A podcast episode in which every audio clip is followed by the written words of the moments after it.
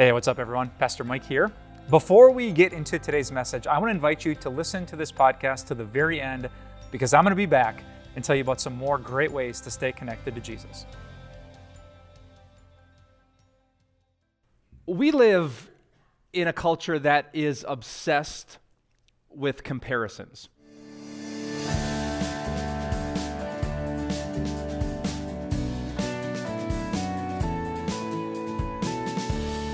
Back in November of 2019, Instagram decided to change what every picture and post would look like on your feed.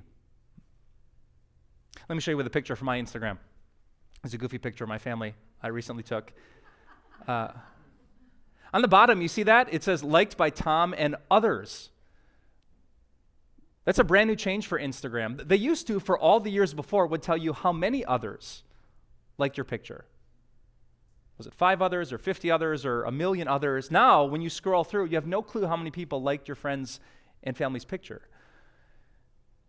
When Instagram CEO was asked why they made this massive change, uh, here was his quote. He said, Our idea was to try and depressurize Instagram and make it less of a competition. Interesting, huh? With all the pressure and all the anxiety about how many people liked this most recent picture, Instagram said, you know what, this, this isn't good for people. It turns out when you put a number on things, it's not healthy for the human heart.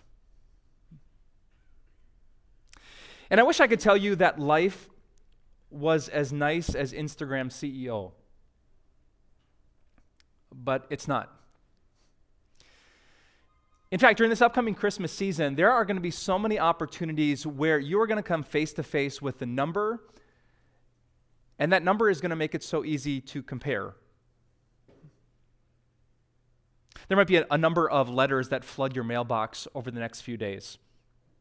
And as you see those family Christmas pictures, the most instinctive thing in the human heart will be to compare.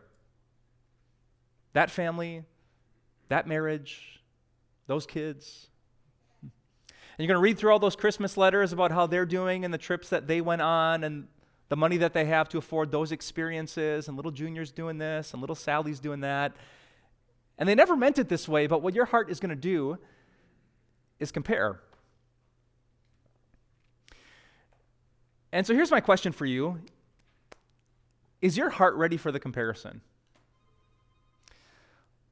Like during this crazy Christmas season, are you going to be able to handle that without giving up your joy and your happiness and your contentment and your peace?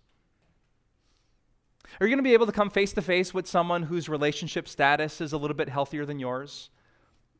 Someone whose finances are a little bit stronger than yours? Do you think you can see that face to face without giving up all of the contentment and satisfaction that God wants you to have? Now, if you're not sure you can handle it just yet, uh, today Jesus hype man, John the Baptist, wants to help. Because there was a time in John's life when he was compared to Jesus himself, and the truth was he couldn't compete. And John's friends were panicking and they were giving up their joy, but John had this incredible heart that held on to his joy and happiness without giving it away. And today I want to take you back to that day when John came face to face with that comparison and held on to the fullness of his joy. So, if you want to follow along with me on the screen, in John chapter 3, listen to these incredible words that we find starting with verse 22. After this, Jesus and his disciples went out into the Judean countryside, where he spent some time with them and baptized. Now, John also was baptizing at Aenon near Salim because there was plenty of water, and people were coming and being baptized. This was before John was put into prison. An argument developed between some of John's disciples and a certain Jew over the matter of ceremonial washing. They came to John and said to him, Rabbi, that man who is with you on the other side of the Jordan, the one you testified about, look, he is baptizing, and everyone is going to him. Here's the problem, huh? John, everyone's going to Jesus. So, what would John do? Would he pout? Would he get depressed? Would he go home on the couch and get a pint of Ben and Jerry's locust and honey ice cream? I don't know which on the Baptist ate. You know, how, how would he handle the emotion when he doesn't compare and everyone knows it and everyone's talking?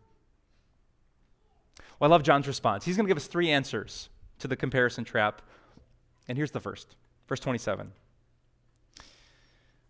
To this, John replied, A person can receive only what is given them from heaven. That's such a, a powerful truth. John says to his friends, Listen, we can only have what heaven decides to give. We can only enjoy, we can only reach the blessings that our Heavenly Father decides to bless. We can't have a bigger platform, a bigger impact. We can't make a bigger change in this world than God Himself has decided. So, what, what do you guys want me to do? A person can only receive a gift that's given them from heaven. If you're taking notes, uh, write down John's first truth. He says, Remember the giver. Remember that your blessings are not random. The life that you have didn't just pop out of nowhere, it was given as a gift from the giver. I kind of think of it like this gift. Let's imagine uh, this red gift is a gift that God gave to someone else. And your gift is this one inside. now, do you notice something about these two gifts? One's just a little bit bigger. Do you know what every kid does on Christmas morning? He unwraps his gift, then he looks around the room and he counts the number of gifts in the pile of his little brother or his older sister. And it's so easy for him to forget about this because he's focused on that.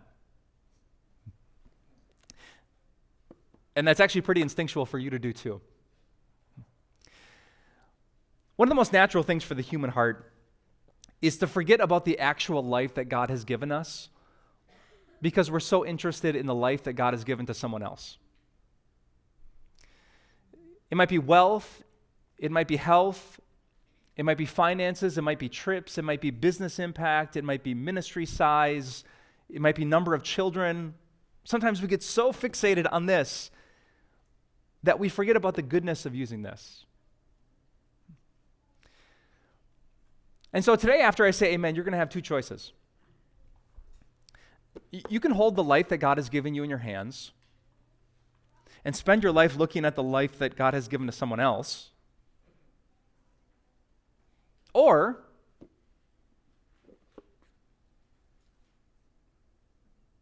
you can enjoy the gift. That's John's first answer to the comparison trap. In verse 28, he gives us our next answer. He continues You yourselves can testify that I said, I am not the Messiah, but I am sent ahead of him. The bride belongs to the bridegroom. The friend who attends the bridegroom waits and listens for him and is full of joy when he hears the bridegroom's voice. That joy is mine, and it is now complete. Uh, I love this passage uh, because John's joy like bursts off the screen, doesn't it? He says he is full of joy, not just a little joy, he's filled up with it. That joy is mine, John says, and it's complete, it's whole, it's, it's entire. John is so, so happy, even though the crowds are moving over to Jesus. And here's why because he doesn't think of his ministry as a numerical competition, he thinks of it as a wedding celebration. He says to his friends, Wait, everyone's going to Jesus? Well, that's kind of the point. Because the people are like the bride, and Jesus is like the groom, and I'm like the best man. And what makes the best man happier than when he sees the bride and the groom together. Actually, weddings back in uh, John and Jesus' day were a little bit different than they are in our culture. Uh, you might know this Jewish weddings would normally last a whole week, about seven days long. They would start not once the bride had her makeup and hair perfect, but once the groom strolled into town and their home was all ready to go at an uncertain time. Can you imagine waiting for the groom for a wedding to start? And scholars would also tell us that one of the things that the friend of the groom would do was wait with the bride until he heard the groom's voice coming into town. And then his job as the best man was actually to bring the bride to his best friend and be the first one to see bride and groom together on their wedding day. That's what John thought about his life. People were getting connected to Jesus, and it made him happy.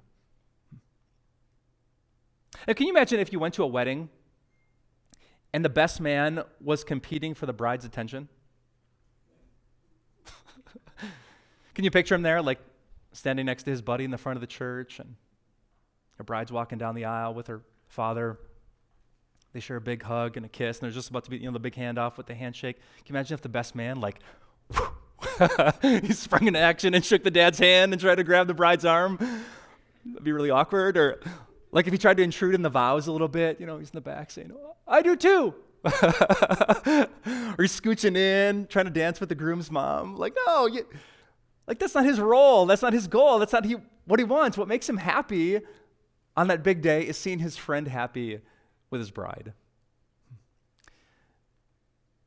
And did you know that in life, you were never meant to be the groom? Just the best man. You get to be the friend of Jesus, the friend of God. But the point of life is not you, it's God. Remember how the Lord's Prayer ends? For yours is the kingdom and the power and the glory. It's yours, God. It's, it's not about me. And so, if they don't know me or my name or our church or this ministry or our impact, if we personally don't change the world, but people get connected to God, it's all good. In fact, let's practice saying something very, very important. I want you to repeat after me It's not about me. yeah, let's practice one more time. This is important. It's not about me. It's not, about, about me. I want you to turn to the person next to you and tell them, It's not about me and say back to them, it's not about you. and say back to them, you either.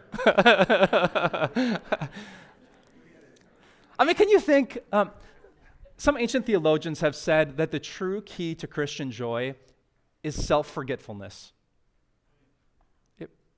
If we could just forget how we look, how we perform, what people think of us, our reputation, if we could just be free to love people and let God do what God wants to do, it's all good. We, we don't need to be in the picture. We're the best man. And if God is doing his thing and accomplishing his purposes, it's okay. We don't need to be famous. We don't need to be beautiful. We don't need to be successful. We don't need to be popular. We just serve God and love people. So write down John's key point here. He says, not just remember the giver, but number two, remember the groom. It's not about me, it's about Jesus and his church. And that brings us to our last verse for today, probably the most famous of the whole bunch. We're going to land the plane with this. John speaks these classic words to his friends. He says, He must become greater, and I must become less. But the kingdom of God mostly doesn't work like that. Oftentimes, God will do great things over here, and we're kind of standing over here. And we pray, and we give, and God saves somewhere else. And friends, that's okay. In fact, we actually pray for that. Did you know that? Any of you know the Lord's Prayer? There's this line in there you might have missed Our Father in heaven, hallowed be your name, your kingdom come, your will be done in Appleton as it is in heaven. Your will be done only at the core. like the, no, what do we pray? Your will be done on, on earth. On earth. You know what too many Christians are doing right now in America? We're forgetting about the earth. We're, we're panicking like Christianity is an endangered species. As billions of people on the earth worship Jesus. We are so concerned about the next generation of people in this country that we forget this is not the only country. And when we pray, God, your will be done on earth as it is in heaven, in China, and in Kazakhstan, and in Nigeria, and Argentina, South America, and the Far East, Christianity is exploding just like we prayed for. And so we know the, the goal is not us. It's not Pastor Mike, the core 922 ministries, time of grace. The goal is the glory of God, and wherever it happens, we will celebrate. So, God, save them here or save them there. Do it through me, do it through him. What matters at the end of the day is not our platform or our impact. What matters is what people think of God. And, brothers and sisters, when we believe that, the pressure is off. We can do our best, we can use our gifts, and whatever God does, it's all good.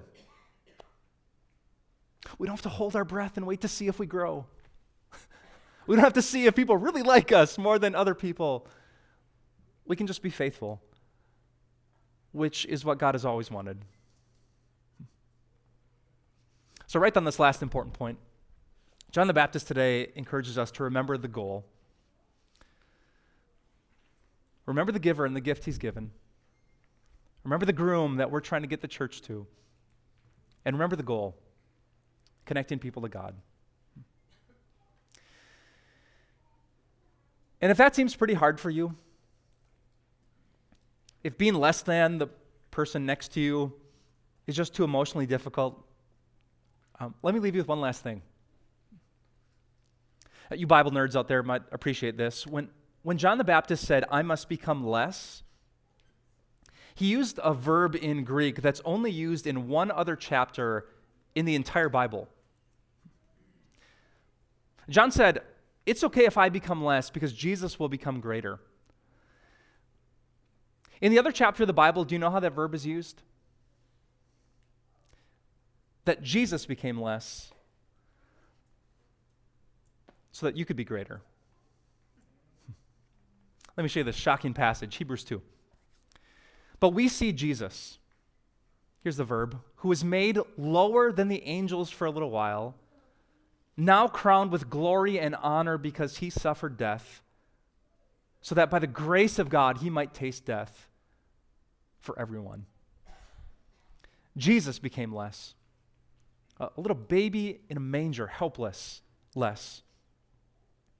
A Jewish man hanging on a cross, less. Why? So you would always be greater. So that at the end of the day, your value and your worth would have nothing to do with the kids at school think about you. So, what you think of yourself when you look in the mirror would have nothing to do with how many wrinkles or rolls or what your boss thinks about your most recent performance. Jesus became less so that at the end of the day, you would always be great in the sight of God. And if that thought fills your heart, if, if you're captivated by the thought that God has made me great, of whom shall I be afraid? What can man say about me? you don't like my picture? God likes me. no disrespect. Man, the true joy of Christmas, what John the Baptist knew was that he faithfully served God, and God thought he was great. And so that's our prayer today. God, whatever you want to do, grow this church or shrink it, make us famous, make us nobody, use us to change the world, use someone else. God, we're praying, we're serving, we're loving, however you want to make it work, we're yours. And if you believe that, you can have the kind of joy that Amy Carmichael found. Here's an old picture of Amy Carmichael.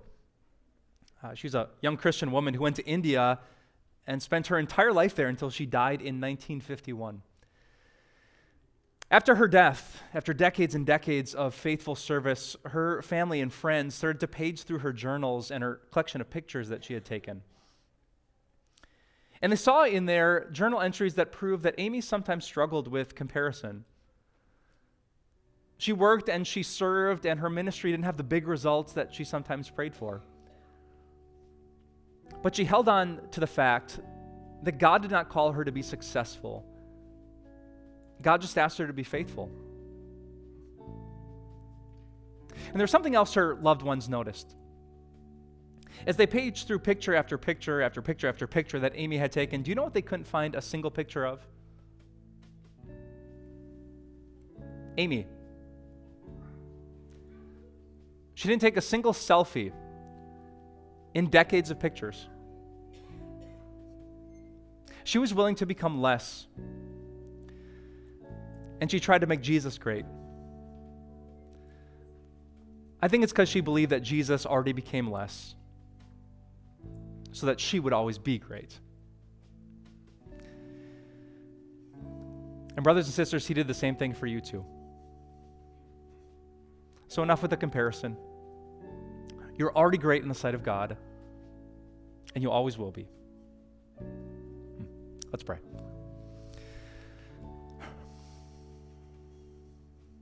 Uh, Heavenly Father, the, the devil loves to use your blessings for other people to make you look bad.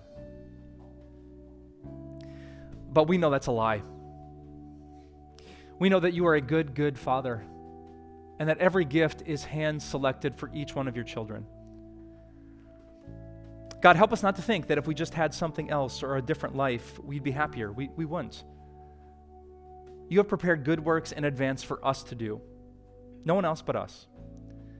And I pray today you'd open our eyes to see them and we could pursue them with all of the love that you've put in our heart. I'm so grateful, God, that our identity is secure in Christ. We have value as your sons and daughters. We are already recipients of the greatest gift, your own Son. We are already the bride of Jesus who has been loved unconditionally by the groom. So, God, help us to be content with you and help us to serve others in love. Father, you know that we live in a culture where people are panicking. They're giving up their peace because they don't look like those other people online. Help us to see ourselves through your eyes today and know that you delight in us, your face is shining on us, you're always gracious to us, and may that give us peace. We pray this Jesus, in the name that is above every name, your name of the King of Kings and Lord of Lords, the Lamb of God, and the Savior of the world. In Jesus' name we pray. And all God's people said, Amen. Hey, I was just looking at some really good news that I wanted to share with you. Actually, there are two pieces of really good news. First off, due to an incredibly generous donor family, we have a $250,000 matching grant. And that means that your gift will do double the impact. Two times as many people can hear about the incredible news of Jesus. And the second piece of good news is that your gift is going to help us maintain and we hope increase our record pace of connecting people to God. Uh, this past year with Time of Grace, because of your help, has been insane. Through the YouVersion Bible app, through the TV program, through Instagram and YouTube and Facebook, through emails and written devotions, grace moments, you have helped us connect countless people to the one thing that matters so much the presence of God through the death and resurrection of His Son Jesus. But our work isn't done yet. By helping us meet this match in full, you and I can connect more and more people to the Jesus who loves them so much, even if they don't know it just yet. To thank you for your financial gift, I want to send you a new resource from my friend and Time of Grace colleague, Dr. Bruce Becker. It's called Prophecies and Fulfillment God is Still in Control. Find out how God's power and love are put on dazzling display this time of year. You can explore the amazing prophecies foretold, and events God orchestrated to implement His plan to save the world through His Son Jesus. And you can find renewed strength this Christmas with the realization that God moved heaven and earth to save you. Request your copy when you give to our matching grant by calling 800 661 3311. Visit timeofgrace.org. Write us at P.O. Box 301, Milwaukee, Wisconsin 53201, or text the word time to 313131 to give today. Hey, hey, it's me again, Pastor Mike. Thanks so much for sticking around. Uh, I promised that I would tell you about another great way to stay connected to God, and it's this Dr. Bruce Becker's podcast called Bible Threads. Dr. Bruce Becker is a friend of mine on the Time of Grace team. Dr. Becker is going to dive deep into God's Word and teach you things, even if you've been in church your whole life, that maybe you've never learned before. I know I listen to it. I hope you can too, so we can all grow closer to Jesus.